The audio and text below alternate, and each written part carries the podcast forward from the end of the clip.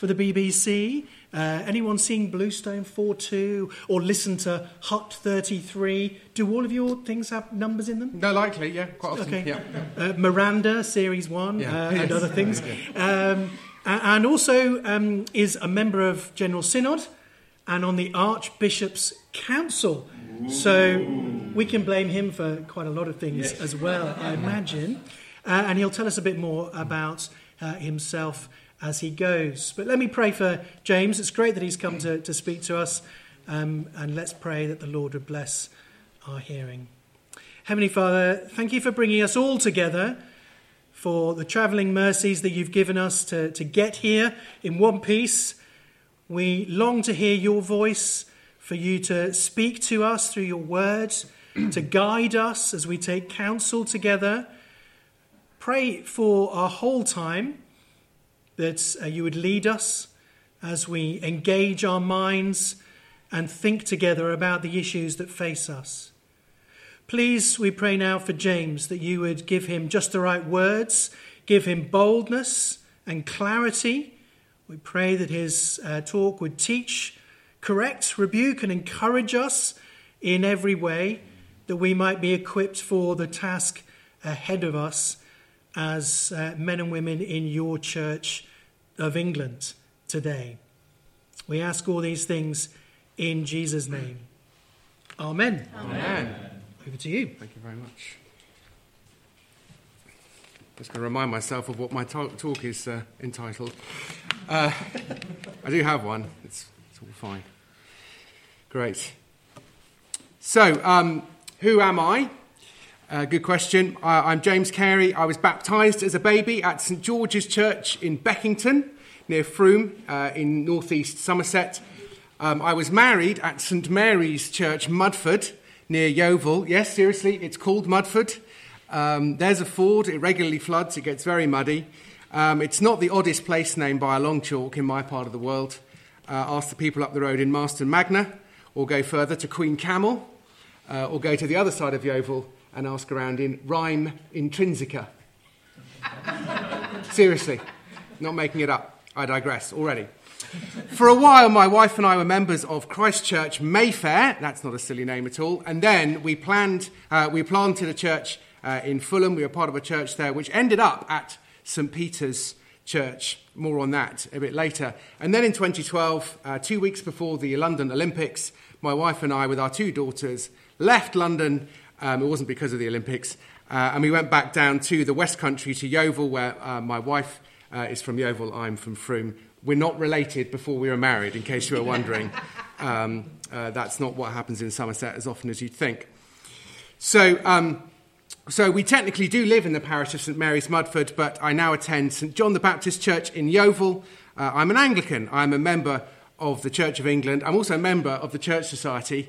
Eventually, uh, I got round to joining. Uh, I've got a um, direct debit now annually, so you've got me until either you or I are debanked, uh, which is going to be a bit of a race for that one. We'll see. We'll see who wins. Anyway, uh, I'm not a preacher, uh, nor the son of a preacher. My dad and his dad and his dad and his dad were farmers.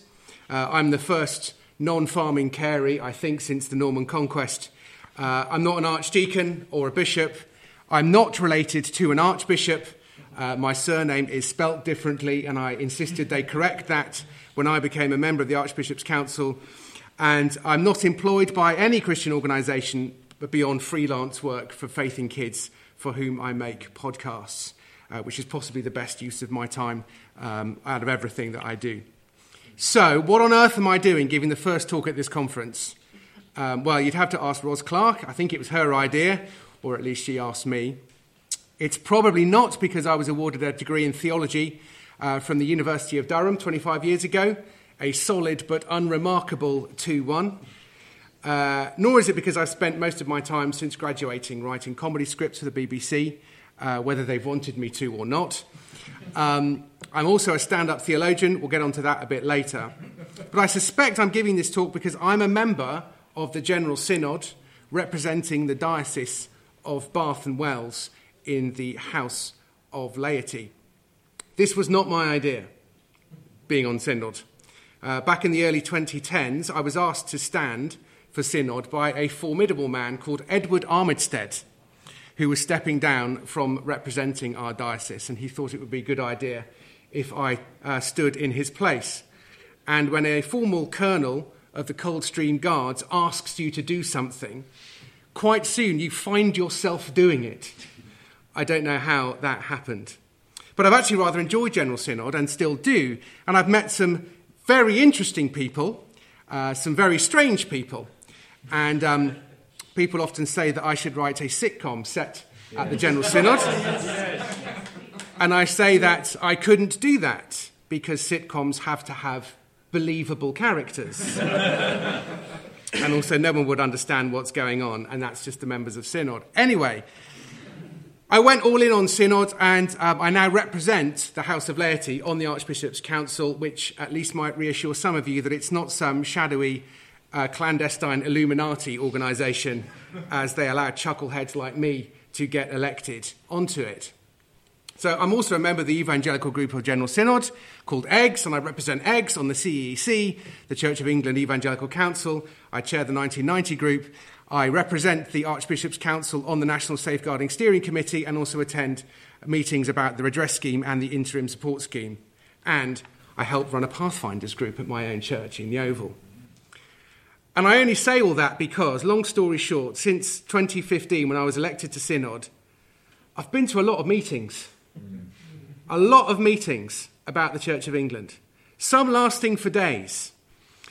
And it's a result of these meetings that I really really care about the Church of England.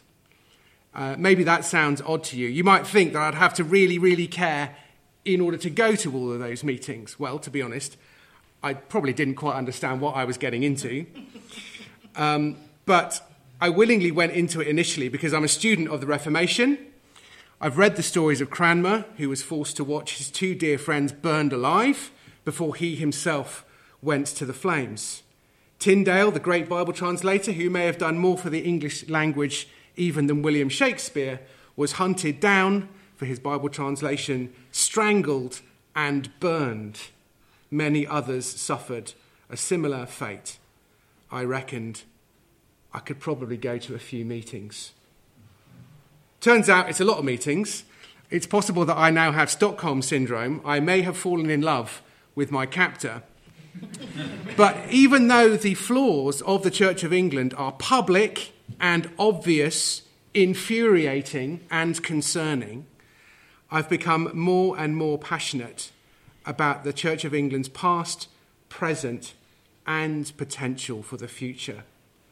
The Church for England, I think, is a great title for this conference. Allow me to explain what I mean by potential.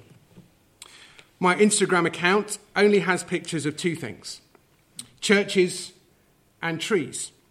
Okay, three things. Stuff my daughter bakes, which always looks amazing. She manages to make it look exactly like it does in the book. I don't know how she does it, she's extremely gifted. But mostly it's pictures of churches, Church of England churches, the best kind of churches, usually rural ones in Somerset or Dorset the very best kind.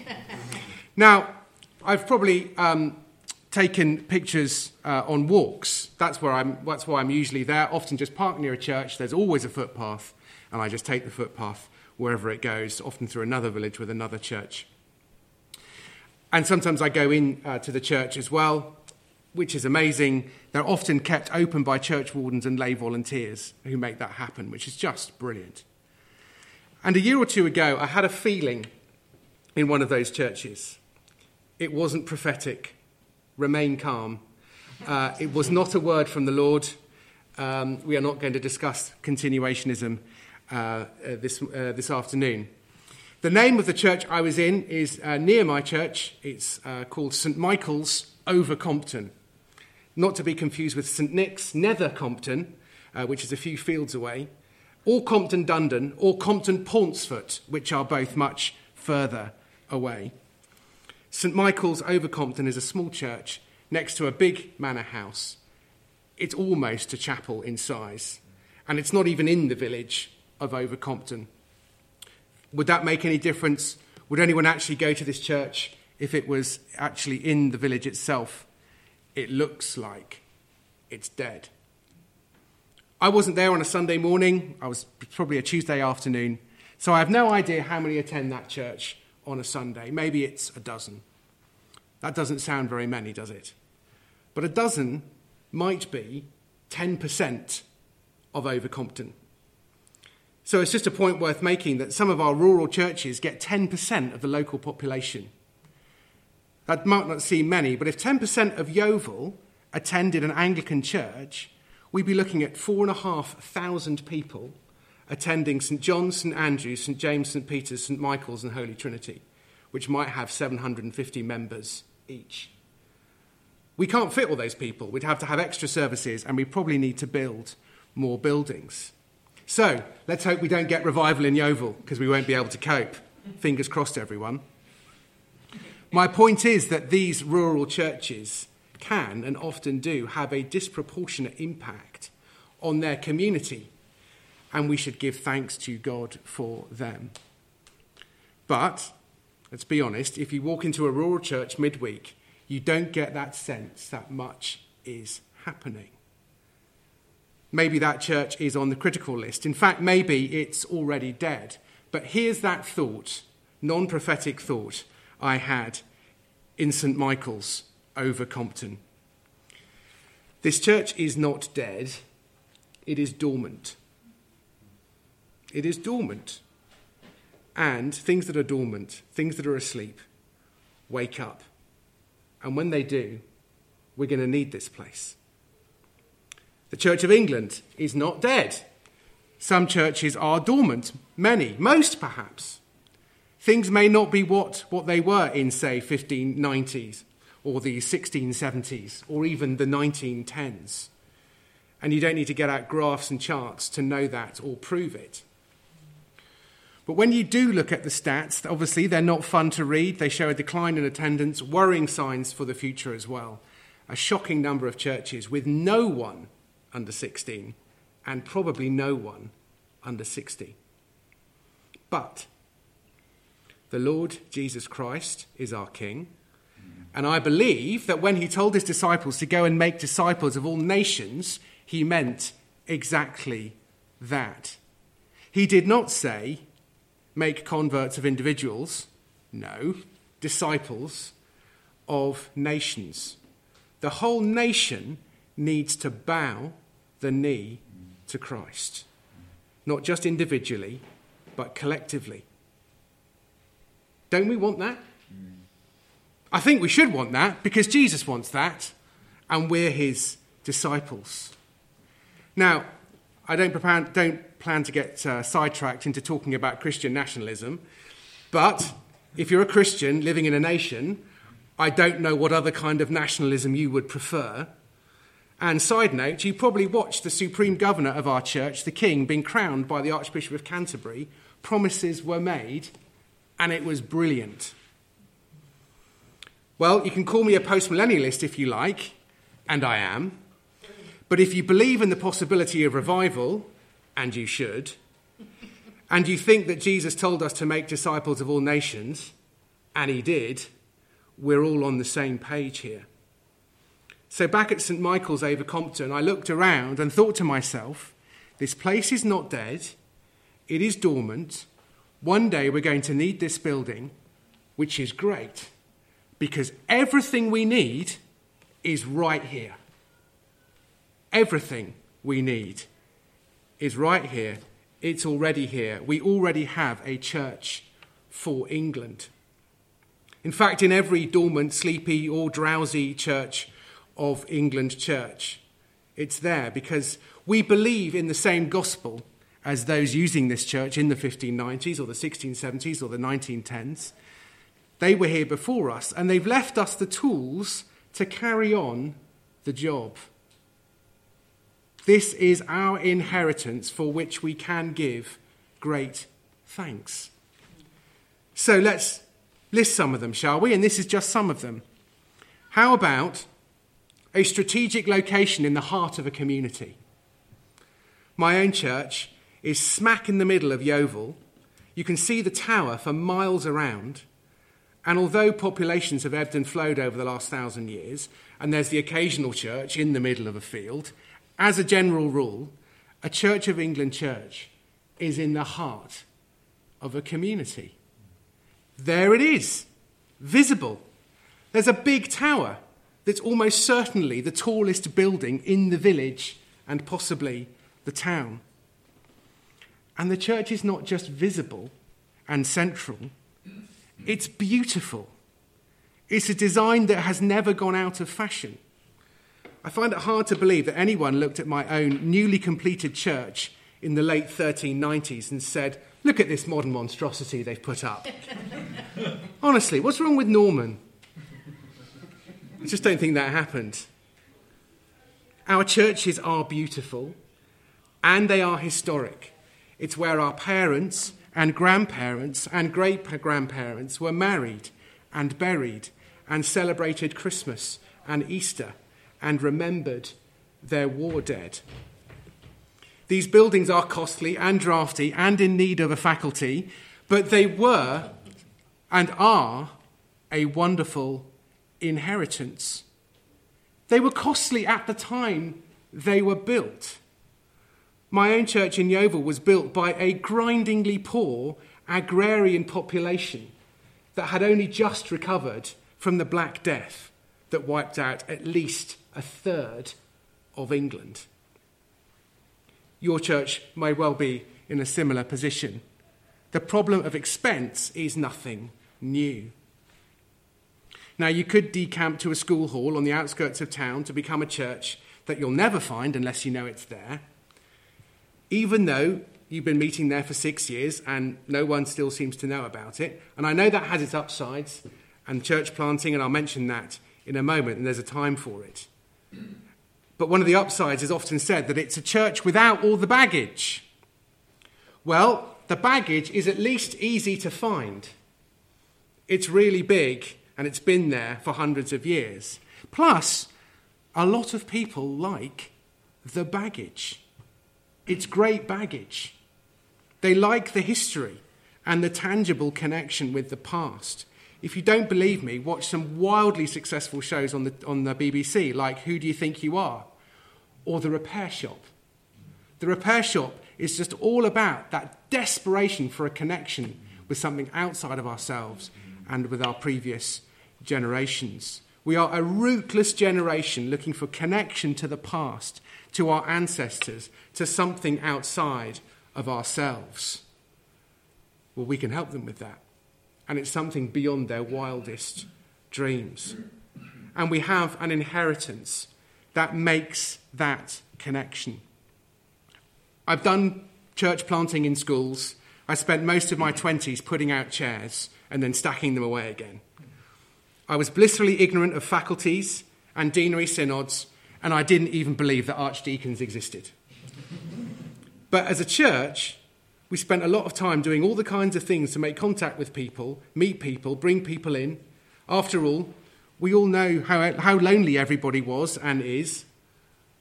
Well, not so lonely that they turn up to our church, apparently.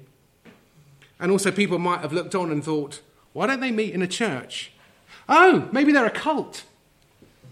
To be fair, we might have looked like a cult. But again, we have an inheritance as the established Church of England. We're obviously not a cult. We're not a fringe group.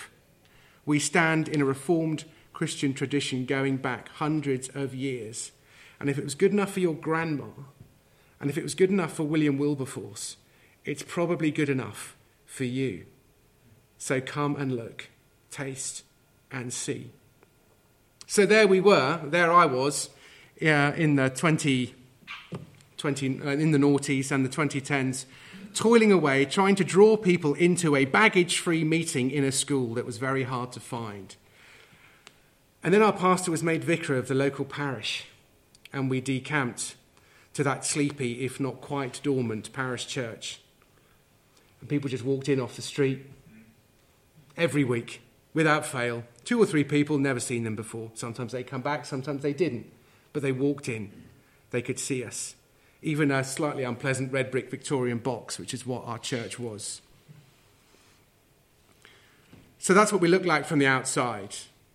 Finally, as we close, let's just go inside and have a look around. And let's see what we will find in our church for England. What will we find even in St. Michael's over Compton? You will find everything needed for a faithful ministry of word and sacrament. There is a lectern with a massive Bible on it that our forefathers and forebears battled to put there in English, in the language of the people. And anyone who walks into that church is expecting us to read from it. Isn't that great? Do we do that? Do we do it enough? Do we do it well? Could we do it better? Yes. There's a great big eagle with a Bible on its back, ready to go. That is a great inheritance. And there's a pulpit from which you can preach. The Church of England is founded on the preaching of God's word. People are expecting a sermon. You have a license to preach, literally. So use that license. Improve your preaching and have confidence that the Spirit will do His work through the word preached. There's a table for the Eucharist. Everything you need to celebrate the Lord's Supper as Jesus commanded and nourish the body of believers. Doing this week after week has an effect. How can it not? And it's all there. All the kit and caboodle you need is there in cupboards somewhere, provided for you. And what do you say at the Eucharist? It's quite hard to explain, isn't it? How do you explain it? How do you explain it as you go, as you go through? In fact, how do you pray? How do you open your service? How do you structure a service? All done. There's common worship. There's a book just sitting there. And all the other authorized forms of worship, too, all ready to go. You don't need to spend hours every week composing opening and closing prayers that are consistent with Scripture and his, the historic teachings of the church. It's all been done. It's in that book. Pick it up, open it, stand there. When people come in and sit down, say the words out loud. Theologians have been over these words again and again, a variety of theologians, and it's all been checked over. And the fact that you can emphasize some parts of the service and not others is also fine. That's been agreed. Lectern, Bible, pulpit, table, liturgy, an organ or a piano so that you can sing God's praises, and seats already laid out. Seats that don't need to be packed away, even though some of you would like to be able to pack them away. But those seats are especially designed to be sufficiently uncomfortable that the congregation will not fall asleep during your sermon. By the door, there's a font, probably a huge stone construction in which thousands and thousands of children, babies, have been baptized into the church. And that is something that many still want for their children, even outside of the church. And they go to the Church of England to do that because they know that we are God's offspring and image bearers. God has put eternity into their hearts. And they will probably want to be a part of a mums and toddlers group too. And they're happy to join in a Christian one in which Bible stories are read, told, and explained. Yes, but, but, but, but money. There's money. There is money. A lot of land and legacies have found their way now to the church commissioners, and credits where it's due. They're pouring it out on strategic mission, and ministry. I've met plenty of godly, spirit filled, gospel hearted church commissioners who know what the money is ultimately for and want to spend it on God's economy rather than just using it to make money in ours. And we can give thanks that in the past their forebears have had a hand in using those resources to keep the lights on in our churches, or at least flickering with that slight burning smell that we should probably get checked. But we're slightly afraid to because we know how much it's going to cost. Okay, my glasses are heavily rose tinted. I'm being optimistic. Now, that's partly my nature. I've also not said anything that isn't true. All of those things are there in all of those churches. I've got photographs if you want to see them. it's also partly me being the first speaker, and the rest of the conference can be all the yes buts and the whatabouts and do you mind if I don't.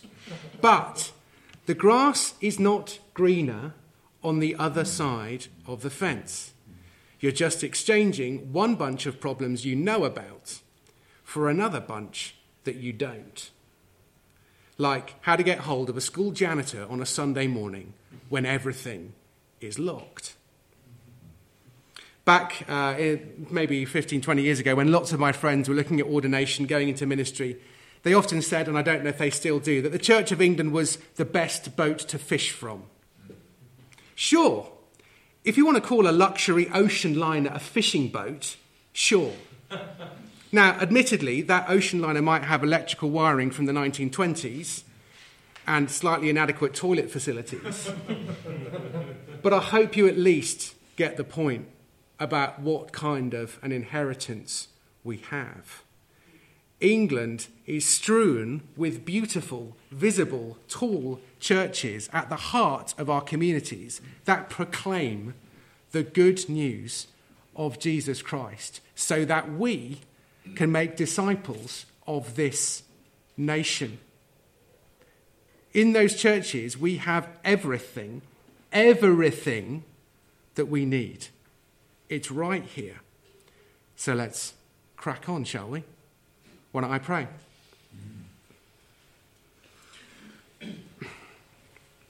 Lord God in heaven, we thank you for those uh, men and women who forged the Church of England. For those who paid with their lives, for those who paid with their careers, for those who paid with their money, who paid with their own inheritances, so that we can proclaim the gospel of Jesus Christ to a nation that has no idea how much you love them. So, Lord, we pray that um, in the coming hours uh, and the couple of days ahead, that you would help us to think more about what this means, about how we can use what you've given us for your glory's sake, so that we can be a nation that bows the knee to the Lord Jesus Christ. And we pray these things for his glory's sake. Amen. Amen. I've obviously given a very, very one sided view, but I guess there may be some time for some questions. Yeah and um, Lee might want to field some as well. Uh, well, I'm going to chair this in case do. any of them are too difficult. I'll, I'll back those away okay. from you, and I can keep an eye yeah. on the time as well. Uh, George, George has a question. Thank you. Uh, thank you for that encouraging talk. Great. Just from your general synod sort of uh, view of the world, uh, I've noticed two things going on. Okay, so one thing going on is diocesan restructuring. Diocesans broke uh, they get a little bit money for the church commissioners, so they get they invest in some two million pound thing in the city centre. But the rest of it all gets mushed together, mixing up, combining deaneries, combining benefices, making these massive things and putting very few clergy in them. And it's kind of having a destructive effect on the thing that you're talking about. Mm-hmm. That's the first thing. Second thing, which is completely the opposite, is at the last session of General Synod, in amongst all the other stuff, there was a session on parish revitalisation, which uh, sparked my interest.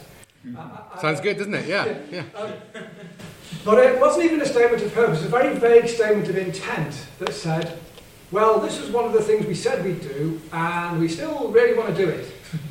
and I don't think it said much more than that. Mm. And I finally I want to sort of just say, uh, the reason I'm asking this is because Church Society has quite a strong agenda on this mm-hmm. and quite a sort of strong stream on revitalising the parish and wanting to tell good stories about revitalising, and there are lots of good stories about parish revitalisation uh, of the rural parishes as well. I just want your perspective, having said what you said, mm-hmm. on the really bad news that dioceses are going, right, uh, millions of pounds in debt, doing that because they can't do anything else the Genesis has made a commitment but doesn't really know how to fulfill that commitment. And here we are, wanting to do it uh, and, and, promote it in church society. That, just any comments on that? Mm. Great questions. At least I think there was a question at the end there, wasn't there? um, no, no, I don't, I don't query any of your uh, observations. I would say that anything that comes from the centre is always going to be vague because everybody at the centre knows that everything that happens that's worth doing happens on the ground. So when the centre is working well, and there are lots of good people I know, lots of actually good evangelicals I know well at the centre, who are essentially trying to enable and facilitate stuff so that it's, it's stuff that isn't particularly noticed. It just means that suddenly certain things start happening, and you hadn't even thought about them. You know, it's, it's that it's that kind of thing. So, um, in one, but it, everybody knows that if the parishes don't want to do it, it's not happening. If, and if people aren't going into parishes to do ministry, it's not, it's not happening. So I think there's a, very much a realization that ministry is, uh, is everything. And that everything that we do around that is only really trying to, uh, it's just logistics to try and make ministry possible. Um, so in one sense, I, you know, I, I think there is a, an understanding of limitedness, but I think as a, as a society and a culture, not as church society, but small s society, we just assume that there's a centralized thing that can just pull levers and make things happen. There aren't any levers. Um, in fact, there's not, there, there is no such thing as the Church of England. That's how few levers there are. There isn't a big Church of England control panel.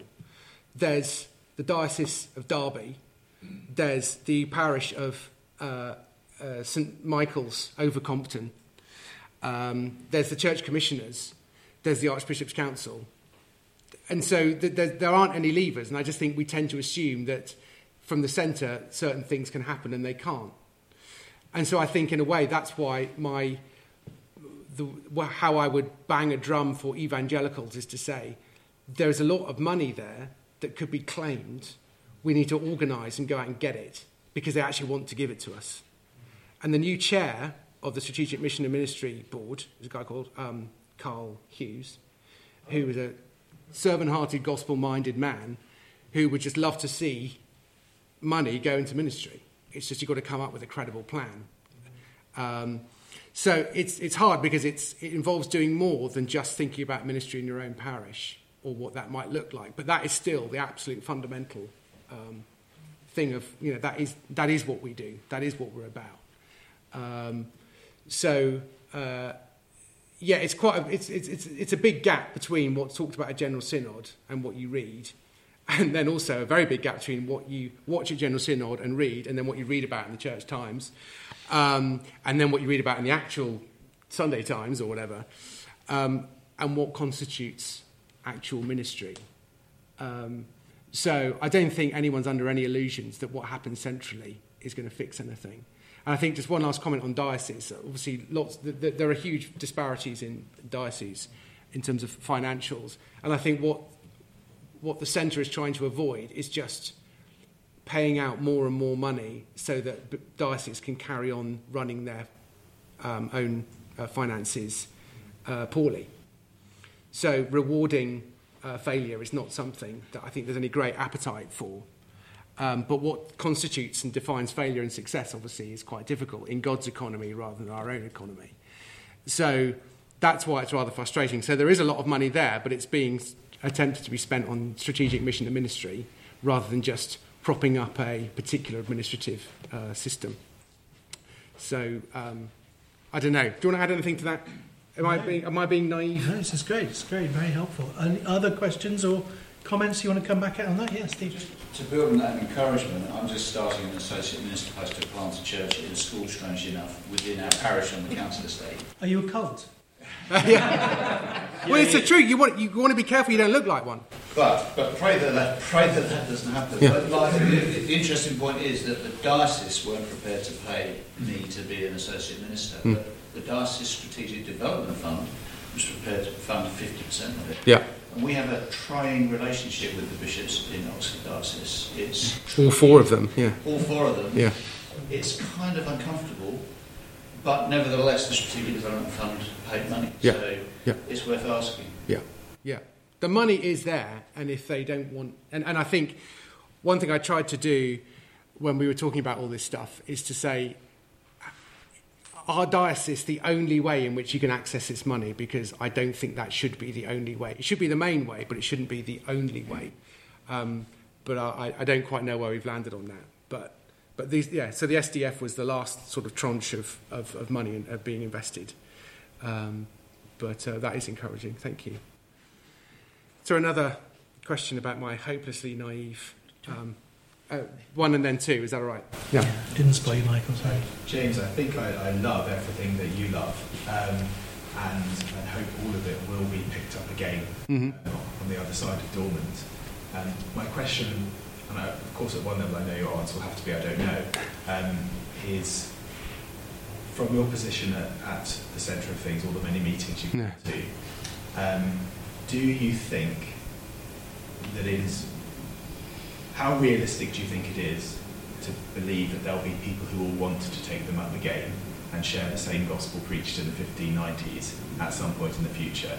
Um, I'm thinking here predominantly about the continual flow of men and women into ministry who have a heart for the gospel Yeah. and a commitment to the Reformed faith Yeah. um, and aware of so many things that could dry up the supply of those to whom we can pass the baton Yeah. on to.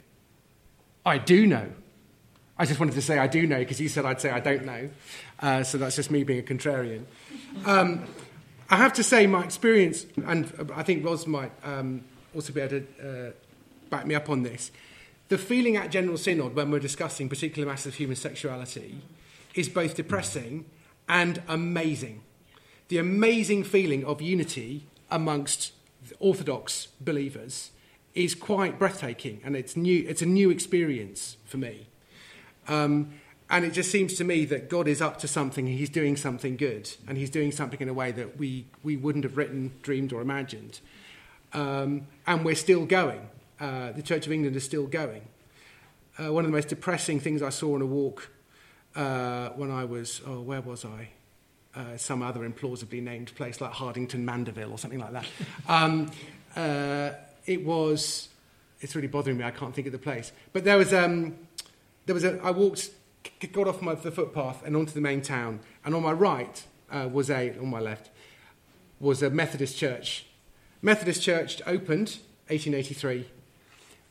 Another plaque underneath. Methodist church closed 1983. So 100 years, gone, done. And it probably died 30 years before that. Um, the Church of England, because, because there is no such thing as the Church of England, one person can't ruin it. Because they would have done by now. Um, you know, one archbishop, one terrible archbishop, followed by another terrible archbishop. And we've had, you know, plenty of indifferent archbishops, I'm sure, naming no names, and I have got, any, I've got no names in mind. But that's the beauty of it is that it's, it's kept going. So, so humanly speaking, there's an anti-fragility to the Church of England, which I think is uh, rather wonderful. But speaking about the moment that we're in now, I get mostly encouragement from people who are just not going to give way on this issue. The only question is, you know, what accommodation looks like, if at all. Um, and most other Anglican denominations across the world have already given the game away 10 years ago and said, we're doing same sex marriages. It's like, well, that's not even on the table in the Church of England because a little bit late in the day, a load of evangelicals have suddenly decided to better man the barricades. Now, they may be digging a tunnel as well, um, but even though you're pretty sure they're digging a tunnel, it doesn't mean you don't man the barricades. Um, but I think it's exciting. Um, and I think if, one, if church history reveals anything, it's that extraordinary things happen and good things come of them. There was a civil That's war. the other question as well. Yeah. There was a civil war in England that people are totally uninterested in in a way that I find Yeah. baffling. Yeah. We killed each other. About a third of the population died through battle, starvation, you know, famine, whole loads of other things. And then they cut off the king's head. it's like, what? Ruled by Parliament. And then the king came back. And then the churches in England as we know it was sort of was re-established. It's extraordinary, isn't it? God does things like this. So we, I think we're in, in one of those times. But Charles III probably doesn't want to hear that particular story at the moment. We'll come to yours and then we're probably out of time. King we? Charles's never seemed to end very well. Yes, that's right. Yeah, yeah, that's right. Michael, final question. Your final question. So I was struck by your uh, story of St. Michael's Over Compton as a physical picture of your hope. Mm. And I was reminded of my own walk, which is so I live five minutes walk from my Kersey Church in the centre of Norwich. And on that walk, I passed six Anglican churches, four of which had been closed down and put into the hands of the Historic Churches Trust. Mm. And the first one that I walked past has this sign up the date saying this church was built to the glory of God in 1480, whatever, Mm. and is now being leased out as a skate park called the Drugstore. Yeah. yeah. So we do have this great inheritance and this great physical inheritance, but many dioceses, such as Norwich, see that as a great burden and are Yeah. trying to shed it as quickly as they can, and we won't get it back. Yeah. No, I think that's fair. And I, I think we don't want to be naive about the cost of keeping churches open. And I, I think there is something, because our, you know, if we're sort of overeducated um, kind of modernists, we sort of want to centralise everything and tidy it up and make it all this and that. In villages, they have no interest in doing that. And the people in Mudford would go to St Mary's. They're not going to Marston Magna. And they're certainly not going to Chilton Cantelo, also not a made up name. um, so people do, you know, so in a way we need to cherish that, but I'm aware that's, you know, easier said than done. So, you know, and I think there is something about this, you know, there is something about holy ground. I think there is something about the consecration of it that I'm still, you know, not terribly Zwinglian about, but I think there's something going on there. But, um, but I, th- I think we still have an awful lot of churches, you know, maybe 13,000 church buildings across England, something like that. 16,000 16,000 buildings, yeah. buildings. So let's kind of try to keep open the ones that we have. But I, I guess not just our own history, but look back at, you know, how we see God dealing with um, his people uh, in Israel and just the waves of, you know, um, wonderful reforms and then terrible, um, uh, terrible idolatry. And you know, the, I think the story of King Josiah is the most depressing, isn't it? A, he discovers a thing that's basically a Bible, going, "This looks important," and then he does extraordinary things, smashing things and smashing things. Within one generation, pff, all gone again. So yeah, we don't want to be naive. We want to be biblical about how this goes. But let's just recognise what we have and cherish it and make the most of it, and not be naive about what the alternatives are. I guess helpful. Very helpful. Let's um, let's say thank you to James. Thank you very much.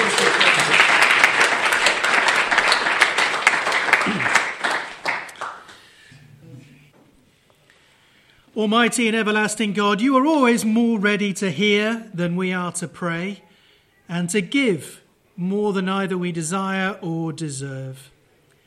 Pour down upon us the abundance of your mercy, forgiving us those things of which our conscience is afraid, and giving us those good things which we are not worthy to ask, but through the merits and mediation of Jesus Christ, your Son, our Lord, who is alive and reigns with you in the unity of the Holy Spirit, one God, now and forever.